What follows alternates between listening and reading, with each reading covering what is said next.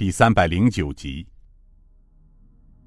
尹建平站起身来，看了一眼知府苏国志，道：“知府大人，请你把朝廷刚送达的关平底报，给所有在场的众位大人说说。”下官遵命。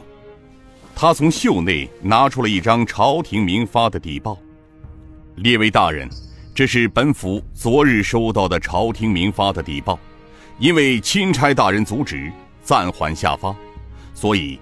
本府扣押了一天，不过等一会儿，此间的事情处理完后，本府会将此邸报发到各衙门。不过，这次邸报主要是朝廷在三个月前将祸国殃民、倒行逆施、一手遮天的太师张权及余党已全部抓捕归案，并查抄所有余党的家产。至于此报不可公开宣读，却是因有关朝廷机密。事后，本府会召集各位大人讲清。知府苏国志这一宣告，犹如晴天霹雳，梁明远惊呆在了现场。尹建平走到梁明远的面前：“梁大人，你听见了吗？张太师倒下了，随着受牵连的还有十几位三品以上的官员，他们被皇上下了大狱，他。”还能帮你吗？来呀，将他的公子在丰都城欺男霸女、坏事做绝的小霸王带上来。这城防营杨都统带着梁公子走了上来，将他丢到一旁。钦差大人，梁知州的公子小霸王带到了。尹建平点了点头，招了招手，杨都统及四个兵勇退了出去。这小八王梁公子被杨都统关了三天，早就失去了往日的嚣张气焰。当他看见了自己的父亲梁明远，就像一个溺水之人抓住了一根救命稻草似的，大喊道：“父亲啊，救救孩儿吧！他们关押孩儿三天了，他们全不顾父亲大人的颜面，又是打又是骂。”三天来，孩儿我是水米未进的。梁明远彻底明白了，怪不得整整三天都没有见到自己的儿子，原来他早被钦差秘密关押起来。在梁氏家族中，梁明远的父亲梁恒，到梁明远都是两代单传，到了梁明远这代，为了梁家再有一个儿子。一共娶了六房姨太太，然而似乎是上天的捉弄，除了大太太为他生了小霸王之后，其他五个姨太太连屁都不会放一个。于是，梁家上下对小霸王的宠爱无以言表。这民间流传着这么一句话，叫做“穷养儿，富养女”。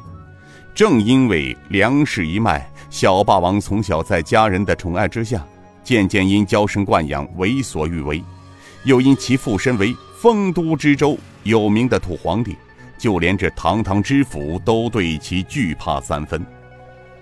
此时的梁明远闻听知府当场宣布，太师张权及其党羽三个月前已被皇上送进了大狱，他这才意识到完了，自己苦心经营的唯一靠山倒塌了，这就意味着自己的死期。也就到了。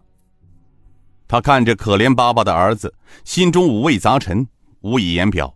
因为他知道这逆子这些年的所作所为，若是被查，杀他个百次都不为过。更何况自己同样是恶贯满盈。尹建平沉声道：“梁明远，你可知罪？”此时的梁明远虽然已知其罪可诛，但他还抱有一线希望。要么保住梁氏一脉，把罪行由自己承担。可是，儿子早被金钗秘密关押了三天，在这短短的三天中，也许儿子早就把自己的罪状送认。他太了解这个儿子了。想到这里，他心想：先保住自己再说吧。只要自己活着，总会有办法。于是，他抹了抹额头上的冷汗，指着儿子道。这个逆畜，枉为父从小教育你为人要正派，可你就是听不进去。结果怎么样啊？你做的这些事情，为父也保不住你呀！小霸王哭着道：“父亲，儿子知错了，求你救救孩儿吧。”梁明远正色的道：“哼，你处，现在才想起回头，晚了。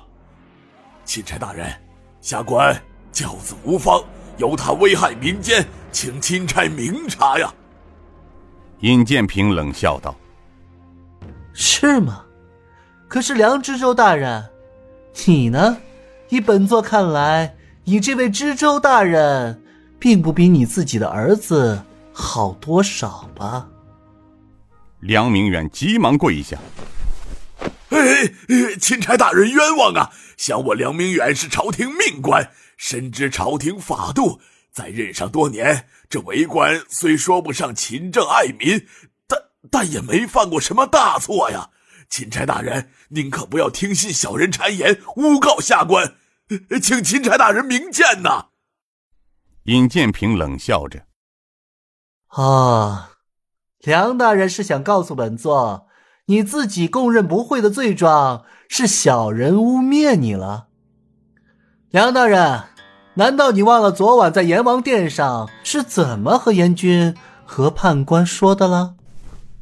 看看吧，这就是你在阎王殿上的供词，上面还有你画押的签字。怎么，该不会这些也是假的吧？啊！梁明远听到这里惊呆了，让他万万没有想到，昨夜自己被黑白无常抓到地府所供认的一切，今天便到了这位钦差手上，这是怎么回事呢？